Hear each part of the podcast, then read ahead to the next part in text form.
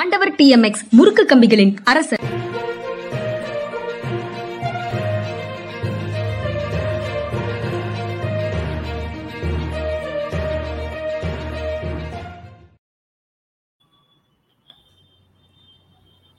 வணக்கம். இது மனிதா மனிதா அரசியல் திறனாய்வாளர் ஓய்வு பெற்ற ஐஏஎஸ் அதிகாரி திரு. பாலச்சந்திரன் அவர்களின் நிகழ்ச்சிக்கு வரவேற்பதில் பெரும் மகிழ்ச்சி. வணக்கம் சார். வணக்கம்ங்க. வணக்கம். ஆஸ்கார் விருது வாங்கின அந்த எலிஃபன்ட் விஸ்பரஸ் அதில் இடம்பெற்ற அந்த முதுமலை தம்பதிக்கு ஆளுக்கு ஒரு லட்சம் ரூபாய் கொடுத்து முதலமைச்சர் ஸ்டாலின் நேற்று பாராட்டு நடத்தி பாராட்டி இருக்கிறாரு. அந்த பொம்மன் பெள்ளி அப்படிங்கிற இரண்டு இரண்டு பேரும் நேற்று முதலமைச்சரை சந்தித்திருக்கிறார்கள். முதலமைச்சர் அவர்களுக்கு வாழ்த்து தெரிவித்திருக்கிறார் அப்படிங்கிறது ஒரு செய்தி சார். அதுக்கப்புறம் அறுபது இடங்கள்ல லஞ்ச ஒழிப்புத்துறை வந்து நேற்று சோதனை நடத்தி இருக்கிறதாக ஒரு செய்தி. பல அலுவலகங்கள்ல கணக்கில் வராத பணத்தை வந்து அவர்கள் கைப்பற்றி இருக்கிறார்கள் அப்படின்றது செய்தி. நம்ம நம்ம மாநிலத்துல நமது காவல்துறை நமது அரசு அலுவலகங்கள்ல நடத்திய சோதனை. அது அது வந்து உள்ளூர்ல முறைகேடுகளை தடுப்பதற்காக அரசு எடுத்த முயற்சி அப்படிங்கிற அளவில் அதை புரிந்து கொள்ளலாம். அறுபது இடங்கள்ல அதிரடி சோதனை தான் முன்னாடி சிபிஐ நடத்தும் இன்கம் டேக்ஸ் நடத்தும் இடி சில இடங்கள்ல நடத்தும் அல்லது வர சொல்லி பேசுவாங்க. அந்த மூன்றும் தான் அடிக்கடி தலைப்பு செய்திகள்லையும் தலைப்பு செய்திகள்லையும் இடம்பெற்று இருந்தது. இங்க லஞ்ச ஒழிப்புத்துறையும் இன்றைக்கு செய்திகள்ல வந்திருக்குது. எப்படி பாக்குறீங்க சார்? இல்லை நான் ரொம்ப நம்பிக்கை விட்டுறதா ஒன்றும் பார்க்கல. ஏன்னா தொடர்ந்து இது மாதிரி லஞ்சம் நடந்துகிட்டு தான் இருக்கு. இப்போ இந்த அறுபது இடங்களை பிடிச்சதுல வந்து சில பேரை வந்து முறையா விசாரிச்சு பணி நீக்கம் செய்யறாங்கன்னு வைங்க. அப்படி செஞ்சாருடைய அந்த வாங்குறவங்களுக்கு வந்து பயம் வராது.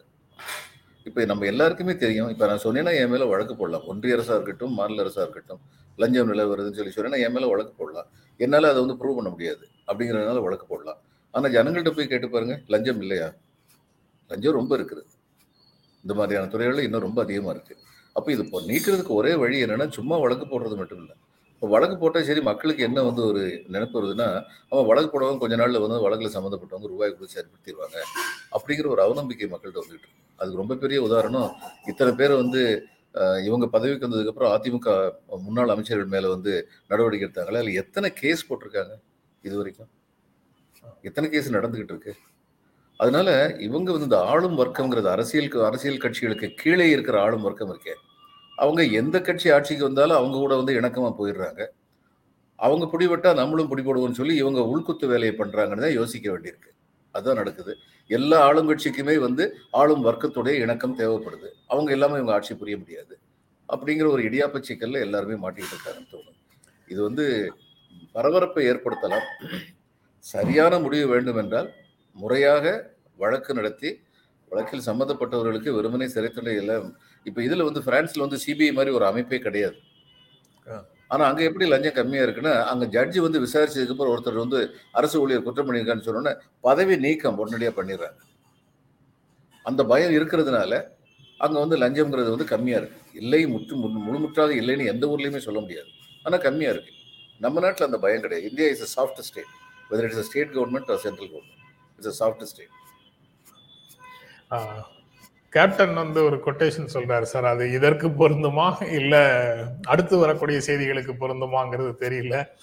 In the beginning there was faith which is childish trust which is vain and illusion which is dangerous அப்படின்னு ஈலி வீசல் அவருடைய கொட்டேஷனை கோட் பண்றாரு. இதுக்கு பொருந்துமான்னு தெரியல. ஆனா நம்ம அடுத்த செய்திக்குள்ள பார்க்கலாம்.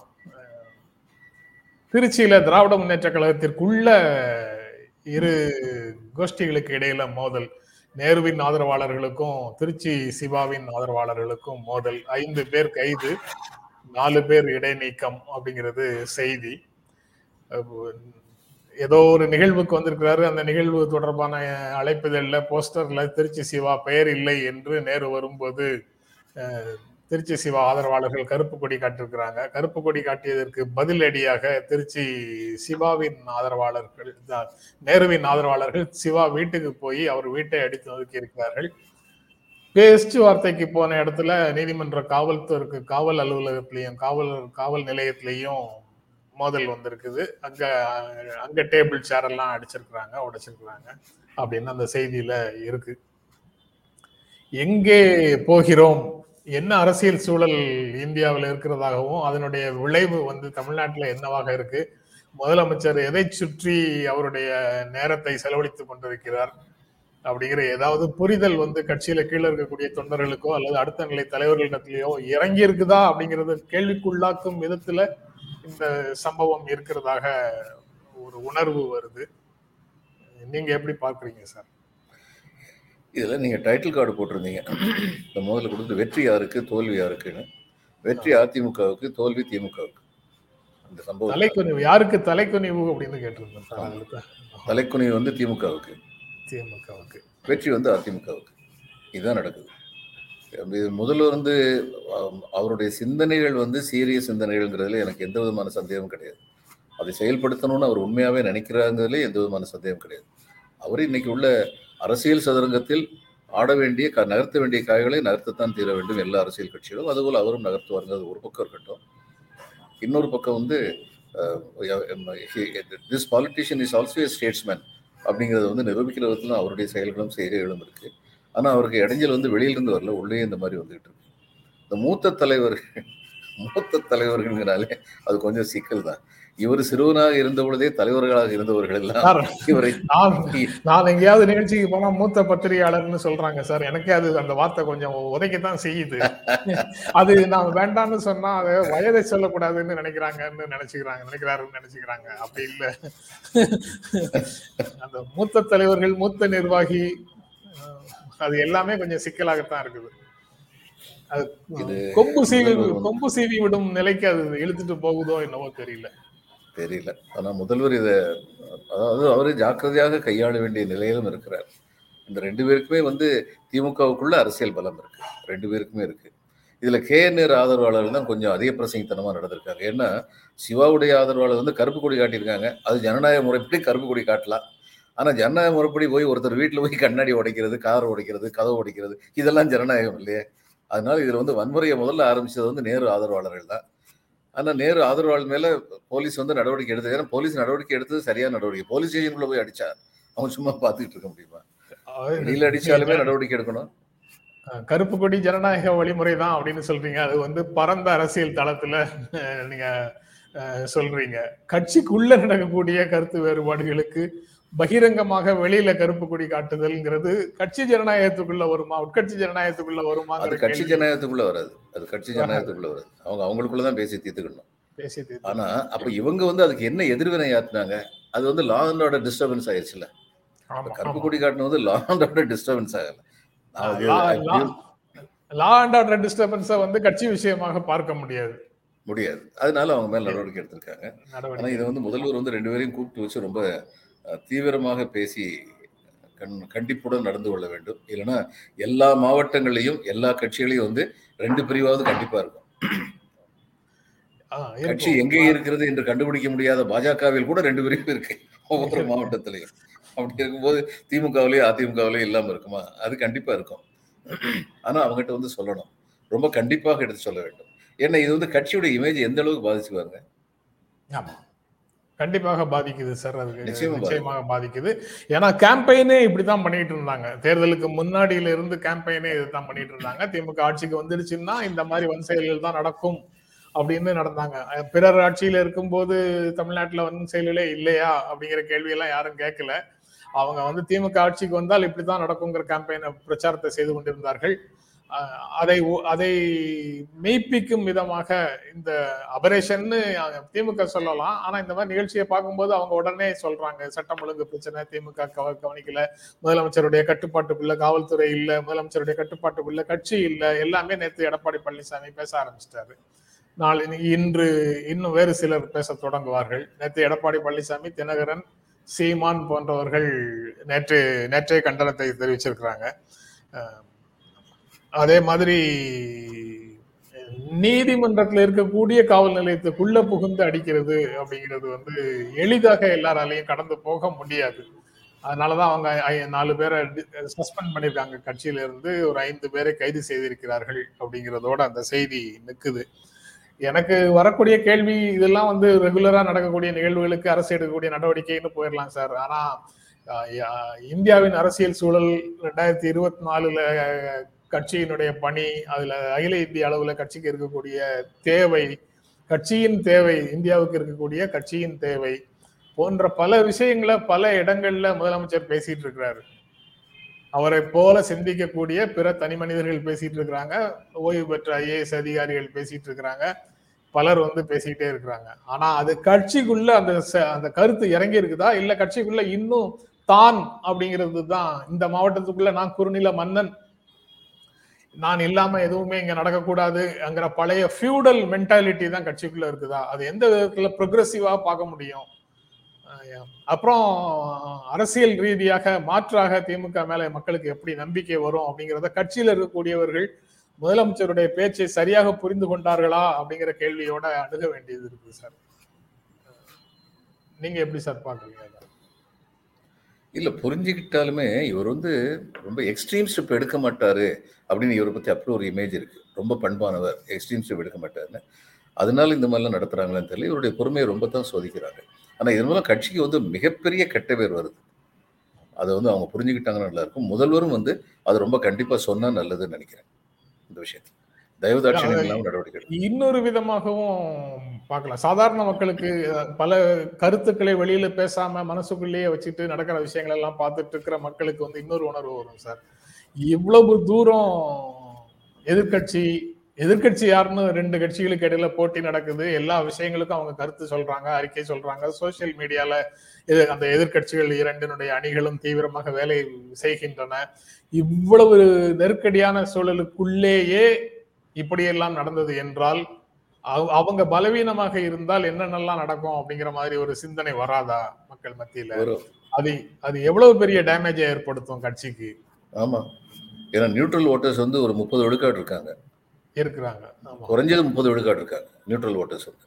அந்த முப்பது விழுக்காடுல வந்து அதிகமான பேர் யாருக்கு வாக்களிக்கிறாங்களோ அந்த கட்சி தான் திமுக அதிமுக அந்த ரெண்டுல அந்த கட்சி தான் ஆட்சிக்கு வரும். அந்த முப்பது விழுக்காடு வந்து விரோதம் பண்றதுல அர்த்தமே கிடையாது. அதான். அது- இவங்க கட்சியில இருக்கக்கூடியவர்கள் உட்கட்சி மோதல்களாக உள்ளுக்குள்ள நடத்துற விஷயங்கள் வந்து இன்னைக்கு கேப்டன் சொன்ன மேற்கோளுக்கு பொருத்தமானதாக மாறிவிடக் கூடாது அப்படிங்கிற அக்கறையில இதை பற்றி எல்லாம் கண்டிப்பாக பேச வேண்டியது இருக்கு. எல்லாரும் கண்டிப்பாக பேசணும். முதலமைச்சர் வந்து வெளியிலிருந்து இப்படி அழுத்தங்கள் வரவில்லை என்றால் ஒருவேளை கட்சிக்குள்ள இருக்கக்கூடியவர்களுடைய கருத்தோட மட்டும் கேட்டுட்டு போனார்னா இதை மெதுவாக கண்டிச்சிட்டு மென்மையாக கண்டிச்சிட்டு எல்லாரும் பழைய ரொம்ப காலமாக கூட இருக்கக்கூடியவர்கள் அறியாமல் செய்து விட்டார்கள் அப்படின்னு சொல்லி நினைப்பதற்கு ஒரு வாய்ப்பு இருக்கு. அதுவும் உண்மைதான். இருந்தாலும் பப்ளிக் பெர்செப்ஷன்ல கட்சி காணாமல் போவது கட்சியினுடைய பெயருக்கு களங்கம் வருவது அப்படிங்கிறத இந்த மாதிரி கன்சிடரேஷன்ஸ்ல அனுமதிக்க முடியாது அப்படிங்கிறதையும் கட்சி கட்சியில இருந்து அவங்க யோசிப்பாங்கன்னு நினைக்கிறேன். கட்சிக்குள்ள என்ன நடக்கணுங்கிறத பற்றி நானும் நீங்களும் எதுவும் சொல்ல முடியாது. ஆனா பொது வெளிக்கு வந்த விஷயங்களை வந்து கண்டிப்பாக முதலமைச்சர் கண்டிப்பார் அப்படின்னு நம்பலாம். அது சஸ்பென்ஷன்ங்கிறது அது வரைக்கும் தான் புரிந்து கொள்ள முடியுது. நம்புவோம். நம்புவோம். அப்புறம் சார் மகாராஷ்டிரா வழக்கு தொடர்பாக ஒரு உரையாடல் விசாரணையில உச்ச இந்த தலைமை நீதிபதி நீதிநாயகம் சந்திரசூட் வந்து ஆட்சி கவிழ்ப்புக்கு ஆளுநர்கள் துணை போக கூடாது ஒரு உடனே வந்து ஃப்ளோர் டெஸ்ட் அப்படின்னு சொல்லி நீங்க வந்து நம்பிக்கை வாக்கெடுப்பு எடுங்கன்னு சொல்லி நீங்களாக ஒன்றை பிரிசிப்டேட் பண்ணி ஒரு நெருக்கடியை முற்ற வைத்து உடனடியாக வாக்கெடுப்புன்னு சொல்லி மக்களால் தேர்ந்தெடுக்கப்பட்ட ஆட்சியில் தேர்ந்தெடுக்கப்பட்ட அரசை ஆட்சியிலிருந்து அகற்றுவதற்கு ஆளுநர்கள் துணை போகக்கூடாதுன்னு நேற்று கருத்து சொல்லியிருக்கிறாரு. அது சிக்கல் வர்றது சிக்கலுக்காக நாங்கள் வந்து பெரும்பான்மை மேல சந்தேகம் வருது. அதுக்காக நாங்கள் பெரும்பான்மையை நிரூபியுங்கள்னு கேட்கிறோம் அப்படின்னு சொல்றத கூட அவர் வந்து ஆட்சியை கவிழ்ப்புல துணை போனதாக கருதுகிறார். அப்படிங்கிறத எப்படி பார்க்குறீங்க? இது கொஞ்சம் சிக்கலான கேள்வி. அதாவது கவர்னர் சுவமோட்டோ அது மாதிரி வந்து அசம்பிளி கன்வீன் பண்ணக்கூடாதுன்னு நான் நினைக்கிறேன். இப்போ ஷிண்டே குரூப் வந்து தங்களுடைய எம்எல்ஏ இதை கூட்டு போய் கவர்னர்கிட்ட கூட்டு போய் காமிச்சு நாங்கள் இத்தனை பேர் இருக்கோம் இந்த அரசு மேல் நம்பிக்கை எழுந்துட்டோம்னு சொன்னால் அந்த நேரத்தில் கவர்னர் வந்து அசம்பிளியை கூட்டுறது தவறில்லைங்கிறது என்னுடைய கருத்து. ஆனா அப்படி எதுவுமே இல்லாம ரெண்டு பேருக்கு வந்து சண்டை வந்துருச்சு. ஷிண்டே பக்கம் வந்து ஒரு ஐம்பது பெர்சன்ட் இருக்காங்க ஐம்பத்தஞ்சு பெர்சன்ட் இருக்காங்க. இங்கே வந்து நாற்பத்தஞ்சு பெர்சன்ட் இருக்காங்கன்னா அசம்பிளியை கூட்டுன்னு சொன்னோன்னா நாற்பத்தஞ்சு வந்து முப்பதாயிரம் அல்லது பதினஞ்சாயிரம். அதை தான் சந்திரசூட் சொல்லியிருக்காரு.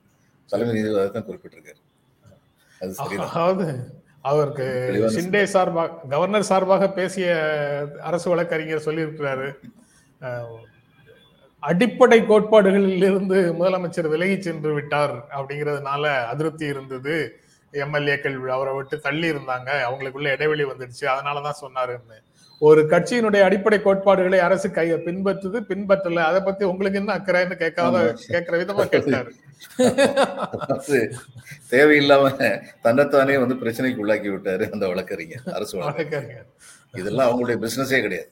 ஒரு கட்சி தன் கோட்பாட்டுல இருந்து கீழே போச்சா மேல போச்சான்னு பாக்குறது அந்த கட்சிக்காரங்களுடைய பிரச்சனை. கவர்னருடைய பிரச்சனை கிடையாது.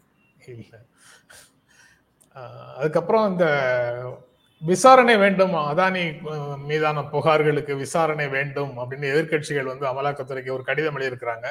நேற்று நாடாளுமன்றம் முடங்கியதற்கு பிறகு எதிர்க்கட்சிகள் எதிர்கட்சிகளை எதிர்க்கட்சிகளை சேர்ந்த நாடாளுமன்ற உறுப்பினர்கள் ஒரு பேரணியாக அமலாக்கத்துறை நோக்கி ஊர்வலம் போயிருக்கிறாங்க. அவர்கள் வழியிலேயே தடுத்து நிறுத்தப்பட்டார்கள் அப்படின்னு ஒரு செய்தியும் இருக்கு சார். அந்த பேரணியில தேசியவாத காங்கிரசும் திரிணாமுல் காங்கிரசும் கலந்து கொள்ளவில்லை அப்படின்னும் ஒரு செய்தி இருக்கு. இது எப்படி பார்க்குறீங்க? திரிணாமுல் காங்கிரஸ் வந்து ஏறக்குறைய ஒரு நிலை எடுத்துட்டாங்க. காங்கிரஸ் கூட்டணியில் இருக்க மாட்டோம்னு சொல்லி. அதனால அதுல வியப்பு ஒன்றும் இல்லை. ஆனா திரிணாமுல் இவங்க வந்து தேசியவாத காங்கிரஸ் ஏன் கலந்துக்கள்னு சொல்லி தெரியல. சரத்பவார் வந்து he is he is emerged as as a leader of all acceptability அந்த மாதிரி சில சமயங்களில் கருத்துக்கள் சொல்றாரு.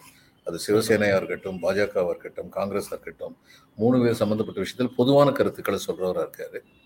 அதனால அப்படி இருந்தாரா? அல்லது அமலாக்கத்துறையிட்ட வந்து இது மாதிரி எதிர்க்கட்சிகள் கொண்டு போய் கொடுக்க கூடாதுன்னு நினைச்சாரா? என்னன்னு தெரியல. ஆனா தாராளமா அந்த மாதிரி கொடுக்கலாம். வேண்டுகோள் விடுக்கலாம். பொலிட்டிக்கல் பொலிட்டிக்கல் மொபிலைசேஷன் தானே சார் ஆமா. அதனால வந்து இவங்க போயிருக்கணும் தேசியவாத காங்கிரஸ்ங்கிறத என்னுடைய கருத்து. கடிதம் எழுத எழுது எழுதுறதும் அவங்க அமலாக்கத்துறையை வந்து தனியாக ப்ரொஜெக்ட் பண்ணி காட்டுறதும் வேறு விதமான பார்வை அவருக்கு உள்ள ஒரு உருவாக்கி இருக்க கூடும் அது அரசினுடைய ஒரு பகுதி தானே. இண்டிபெண்ட் பாடி கிடையாது இல்ல அப்படிங்கிறதுனால அந்த மாதிரி சார் நினைக்கிறாராங்கிறதும் தெரியல. அதற்கு பிறகு சார் ராகுல் மன்னிப்பு கேட்பது கேட்கிற பேச்சுக்கே இடமில்லை அப்படின்னு கார்கே பேசியிருக்கிறாரு. அந்த மன்னிப்பு கேட்கறதுங்கிற பேச்சுக்கே இடம் இல்லை. ஜனநாயகம் ஆபத்துல இல்ல. ராகுல் சொல்ற மாதிரி காங்கிரஸ் தான் அழிவு பாதையில போகுதுன்னு ஸ்மிருதி இரானி இவர்களுக்கு பதில் சொல்லியே இருக்கிறாரு அது வழக்கமாக நம்ம பார்க்கக்கூடிய ஒரு பிரச்சனை. வேறு இன்னொரு முக்கியமான செய்தி இன்றைய நாளிதழ்கள்ல இருக்கிறது. ஏற்றுமதி எட்டு புள்ளி எட்டு சதவீதம் குறைஞ்சிருக்குது இந்த மாதத்துல. இறக்குமதி எட்டு புள்ளி ரெண்டு சாத சதவீதம் குறைஞ்சிருக்குது. முப்பது ஏற்றுமதி பொருட்கள்ல பதினாறுக்கும் மேற்பட்ட பொருட்கள் வந்து ஏற்றுமதியில குறைந்திருக்கிறது அப்படின்னு அந்த செய்தி சொல்லுது.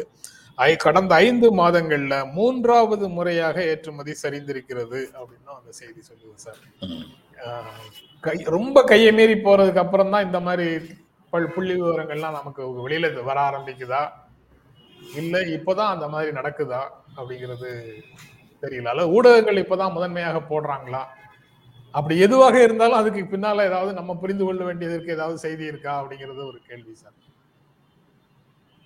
இல்லைங்க அப்பார்ட் ஃப்ரம் ஆல் இந்த ஏற்றுமதி குறையிறது வந்து கொஞ்சம் டேஞ்சரஸ் போக்கு. ஏன்னா நீங்கள் அந்த காலத்து சங்க காலத்தில் வந்து தமிழர்கள் வந்து வாழ் வளமுடன் வாழ்ந்தார்கள்னா அது காரணமே அவர்கள் கடலோடிகளாக இருந்தது. கடல் கடந்து சென்று பொருள் ஈட்டியது. இன்னைக்கு அமெரிக்காவோ அல்லது சீனாவோ வந்து எக்கனாமிக் பவராக இருக்கிறது காரணம் அவங்களுடைய ஏற்றுமதி வந்து அதிகமாக இருக்கிறது அப்படிங்கிறது தான் அமெரிக்கா வந்து ஆயுதத்தை ஏற்றுமதி பண்ணுது. சீனர்கள் வந்து விளையாட்டு பொருட்களை ஏற்றுமதி பண்ணுறாங்க ரெண்டு வேற வேற ஏற்றுமதி. ஆனால் ஏற்றுமதியின் மூலம் பொருள் ஈட்டுகிறார்கள் அப்படிங்கிறது வந்து உண்மை. அதனால் அதனால வந்து இது கொஞ்சம் கவலை தரக்கூடிய விஷயம். ஏற்றுமதி கம்மியாக போச்சுன்னா பேலன்ஸ் ஆஃப் ட்ரேடு பாதிக்கும். பேலன்ஸ் ஆஃப் ட்ரேடு பாதிச்சதுன்னா கடன் சுமை அதிக வெளி வெளிக்கடன் சுமையும் அதிகரிக்கும். இதெல்லாம் வந்து ரொம்ப ஆபத்தான போக்கு. ஆனால் இதெல்லாம் பற்றி ஆள்ற பாஜக வந்து கவலைப்படுற மாதிரி தெரியல தங்களின் நண்பர்கள் சில பேர் வளர்ந்து விட்டால் போதுங்கிற ஒரு மனநிலையோடு இருக்க மாதிரி தானே தெரியுது. அதனால் நாடு சரியான நிர்வாகிகளின் கையில் இல்லை. அதுதான் பெரிய கேள்வி. திரும்ப திரும்ப அண்டர்லைன் பண்ணி அந்த இடத்துல தான் வந்து நிற்க வேண்டியது இருக்குது. அது அதுதான் முக்கியமான அரசியல் புரிதலாகவும் மக்களிடத்துல போய் சேர வேண்டியதாக இருக்குது. காமராஜ் அதிகமாக படிச்சவர் இல்லை. அவர் காலத்தில் வந்து அர்பன் டெவலப்மெண்ட் மினிஸ்ட்ரியில் வந்து அவருடைய கவர்மெண்ட்டில் வந்து சில அதிகாரிகள் வந்து வெளிநாட்டுக்கு போய் அங்கே வந்து நகரங்களுடைய கட்டமைப்பு எந்த அளவுக்கு அழகாக கட்டமைச்சிருக்காங்கன்னு பார்க்கணும் அப்படின்னு சொல்லி ஒரு ஃபைல் வந்து அவர்கிட்ட வந்தது. வந்தபோது அதிகமாக படிக்காத காமராஜ் வந்து சொன்னார் மதுரையை பார்த்தா பத்தாதா? மதுரை தாமரை தாமரை மொட்டு மாதிரி கோயில் இருக்கு. தாமரை இதழ் மாதிரி சுற்றி சுற்றி வந்து இது தெருக்கட்டி வச்சுருக்காங்க. இதை விட பெரிய பிளானிங் தான் யாராவது பண்ண போகிறாங்களா அப்படின்னு சொல்லி அந்த ஃபைலை ரிஜெக்ட் பண்ணிட்டார். அவர் அதையும் படிக்காதவராக இருக்கலாம். ஆனால் அவர் ரொம்ப விவரமான ஆளாக இருந்தார். ஆட்சியை பற்றி அவருக்கு தெரிஞ்சிருந்தது. இப்போ திமுக ஆட்சியில் வந்து ஹண்ட்ரட் பர்சன்ட் எலக்ட்ரிஃபிகேஷன் கொடுத்துட்டாங்க. வில்லேஜ் இது கிராமங்களுக்கெல்லாம். அதை ரொம்ப பெருமையாக வந்து அவங்க பேசிகிட்டு இருந்தது. அவர் ரொம்ப எளிதாக வந்து ஒரு வார்த்தை. கூட்டத்தில் வந்து யாரோ விவசாயம் இருக்கானப்பா அப்படின்னாரு. எந்திரிச்சு சொன்ன கரண்ட் வருதா அப்படின்னாரு. அவங்க கிராமத்துக்கு கரண்ட் வந்துருச்சு. சரி பம்ப் செட் என்ன இருபத்தி நாலு மணி நேரம் ஓடுதா? அதை ஏன் கேட்குறீங்க எந்த நேரத்தில் கரண்ட் வரும்னு தெரிய மாட்டேங்குது. ராத்திரி வரை நாங்கள் முடிச்சிருக்க வேண்டியது இருக்குது உடனே கா இவர் காமராஜ் சொன்னார் இதான் நூறு பர்சன்ட் கரண்ட் கொடுத்ததா? இந்த மாதிரி ரொம்ப எளிமையாக வந்து பேசல. காமராஜ் ஆகட்டும் கலைஞர் ஆகட்டும் அல்லது அண்ணாவாகட்டும். இப்போ அண்ணா வந்து நேருவை பற்றி சொன்ன ஒரு வார்த்தை எனக்கு இன்னும் நல்லா நடக்கும் அவர் மறைந்த காலத்தில் அண்ணா வந்து சொன்னார் குடியரசை காத்த கோமான் அப்படின்னு சொல்லி சொன்னார். இன்னைக்கு உள்ளவங்க குடிசையில் வாழ்ந்து குடியரசை குலைக்கின்றவர்களாக இருக்கின்றார்கள். குடியரசு குடிசையில் வாழ்ந்ததாக கூறிக்கொண்டு குடியரசை குலைப்பவர்களாக இருக்கின்றார்கள். அப்படின்னு தான் இன்னைக்கு உள்ளவங்களை பத்தி நினைக்க வேண்டியது எடுத்த செய்திகள் வந்து பேசிட்டோம் சார். ஜெயிலானி லைவ் வந்ததற்கு இப்படி ஒரு பாராட்டை சொல்றாரு. அருகருகே அமர்ந்து உங்க ரெண்டு பேரோடையும் நாங்க உரையாடுவது போன்ற எண்ணம் எங்களுக்கு ஏற்படுத்தியதற்கு நன்றி அப்படின்னு சொல்றாரு. ஆக லைவ்ல கிடைக்கக்கூடிய உணர்வு அப்படின்னு அவ- அவர் சொல்றதுல இருந்து புரிந்து கொள்ள முடியுது.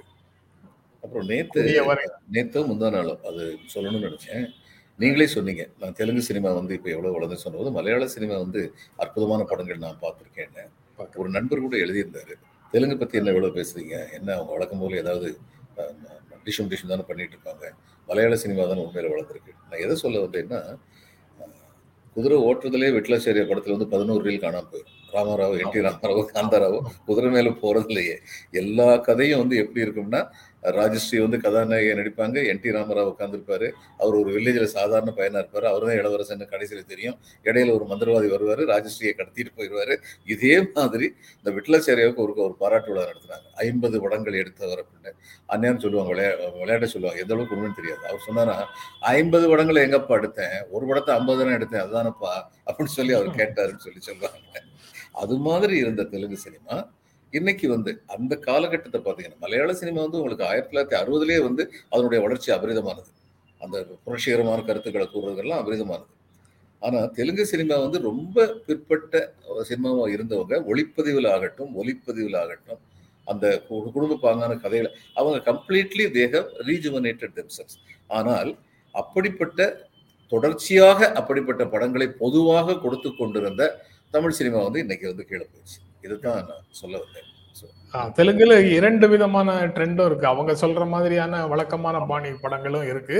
அதே சமயத்துல இந்த பக்கம் ரொம்ப சிம்பிளான தீமை வச்சுட்டு ஒரு ஃபுல் படம் அதே ட்ராக்ல அங்கங்க தடம் மாறாமல் அதே ட்ராக்ல அந்த சிம்பிள் ட்ராக்லயே போற மாதிரியும் படங்கள் நிறைய படங்கள் இது பார்த்தீங்கன்னா பாகுபலி வந்து டிலைட்ஃபுல் ஃபேண்டசி. ஆர்ஆர்ஆர் வந்து ஃபூலிஷ் ஃபேண்டசி ரெண்டுக்கும் வித்தியாசம் இருக்கு. ஒரு கவர்னருடைய மாளிகையிலேயே வந்து ஆயுத கடங்கா இருக்கும். கடைசியில் கவர்னர் மாளிகையில இருந்து ஆயுத கடங்க ஆயுதங்களை எல்லாம் எடுத்துட்டு போறாரு. அப்படின்னு சொல்லி கதையை வந்து முடிச்சிருப்பாரு இவர் வந்து. அது மாதிரி இது இட்ஸ் அ ஃபூலிஷ் ஃபேண்டசி அது வந்து ஒரு ஃபேண்டசின்னு முதல்லயே சொல்லியாச்சு. கற்பனை கதை. ஏதோ ஒரு காலத்தில் நடந்த கற்பனை கதைன்னு சொல்லியாச்சு. அங்க என்ன வேணாலும் செய்யலாம். ஆங்கில படங்களும் அப்படிப்பட்ட படங்கள் வருது. ஃபேண்டசி பிக்சர்ஸ் வருது.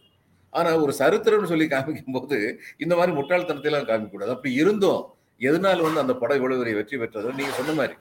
இது வந்து இந்த மாதிரி ட்ரெண்டு வருதுன்னு சொன்னதுக்கு ஆர்ஆர்ஆர் வந்து ஒரு மிகச்சிறந்த உதாரணம். ஆனா அது அவங்க எதுல எக்ஸல் பண்ணிடுறாங்கன்னா அவங்களுடைய ஒளிப்பதிவிலையும் பட படப்பிடிப்பில் அவர்கள் காட்டுகின்ற உழைப்பு ஆர்வம். அந்த நாட்டி நாட்டி பாடல் வந்து சாதாரணமான ஒளிப்பதிவு கிடையாது சாதாரணமான முயற்சியும் கிடையாது. அதை பார்க்கும்போது ரெண்டு கதாநாயகர்கள் பீட்டு மாறாம ரெண்டு பேரும் டான்ஸ் ஆடுறதுக்கு எத்தனை நாள் அந்த படப்பிடிப்பை எடுத்தாங்கன்னு நமக்கு தெரியாது. ஆனா ரெண்டு கதாநாயகர்கள் அதுக்கு ஒத்துழைச்சிருக்காங்க. அந்த மாதிரியான ஒரு ஒத்துழைப்பு அந்த மாதிரியான ஒரு அர்ப்பணிப்பு இதெல்லாம் தமிழ் சினிமாவில் வந்து ரொம்ப குறைஞ்சிக்கிட்டு வருது அப்படிங்கிறது வருத்தத்து வருத்தத்துக்குரிய. அந்த மூத்த நிர்வாகிகள் மூத்த பத்திரிகையாளருக்கு வரிசையாக ரெண்டு மூணு கமெண்ட் இருக்கு sir. Captain on board ship is called old man however young he's அப்படின்னு கேப்டன் போட்டிருக்கிறாரு. அப்புறம் elder person should behave as elders அப்படின்னு ஒரு மாபெரும் பொறுப்பை தோள்கள்ல தூக்கி வைக்கிறாரு என் கலிங்கா. ஆமா. சரியா தான் சொல்லியிருக்காரு. இல்ல உங்க மூத்த பத்திரிகையாளர் உங்களை நிறைய பேரை பார்க்கும்போது எனக்கு அந்த மனநிறைவு தான் இருக்கு. நீங்களாகட்டும் திரு ராதாகிருஷ்ணன் ஆகட்டும் நான் நாலு அஞ்சு பேரை குறிப்பிட்டு சொல்ல முடியும். ரொம்ப பொறுப்போட அதுக்கப்புறம் வித வதந்திகளை நம்பி பேசாம ஆதாரமாக புள்ளி விவரங்களை வைத்து வரலாற்று நிகழ்வுகளை வைத்து பேசுறது. ராதாகிருஷ்ணனோட டிபேட்லாம் பார்க்கறதுக்கு ரொம்ப மன மகிழ்வான ஒரு டிபேட் அது மாதிரி இருக்கீங்க. எல்லாருமே அது மாதிரி இருக்கணும்னு அவர் சொல்ல விரும்புறாருன்னா அதுவும் கரெக்ட் தான்.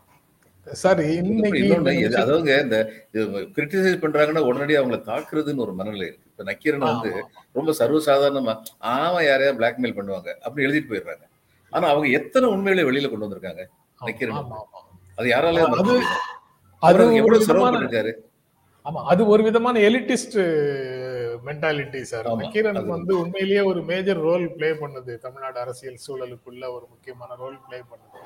அது போக நாம எப்படி யோசிக்கிறோமோ அதே மாதிரி தான் ஒவ்வொரு பத்திரிகையும் ஒவ்வொரு ஊடகமும் யோசிக்கணும்னு ஒவ்வொருவரும் நினைக்கிறது வந்து ரொம்ப சரியான அணுகுமுறையாக நான் நினைக்கல.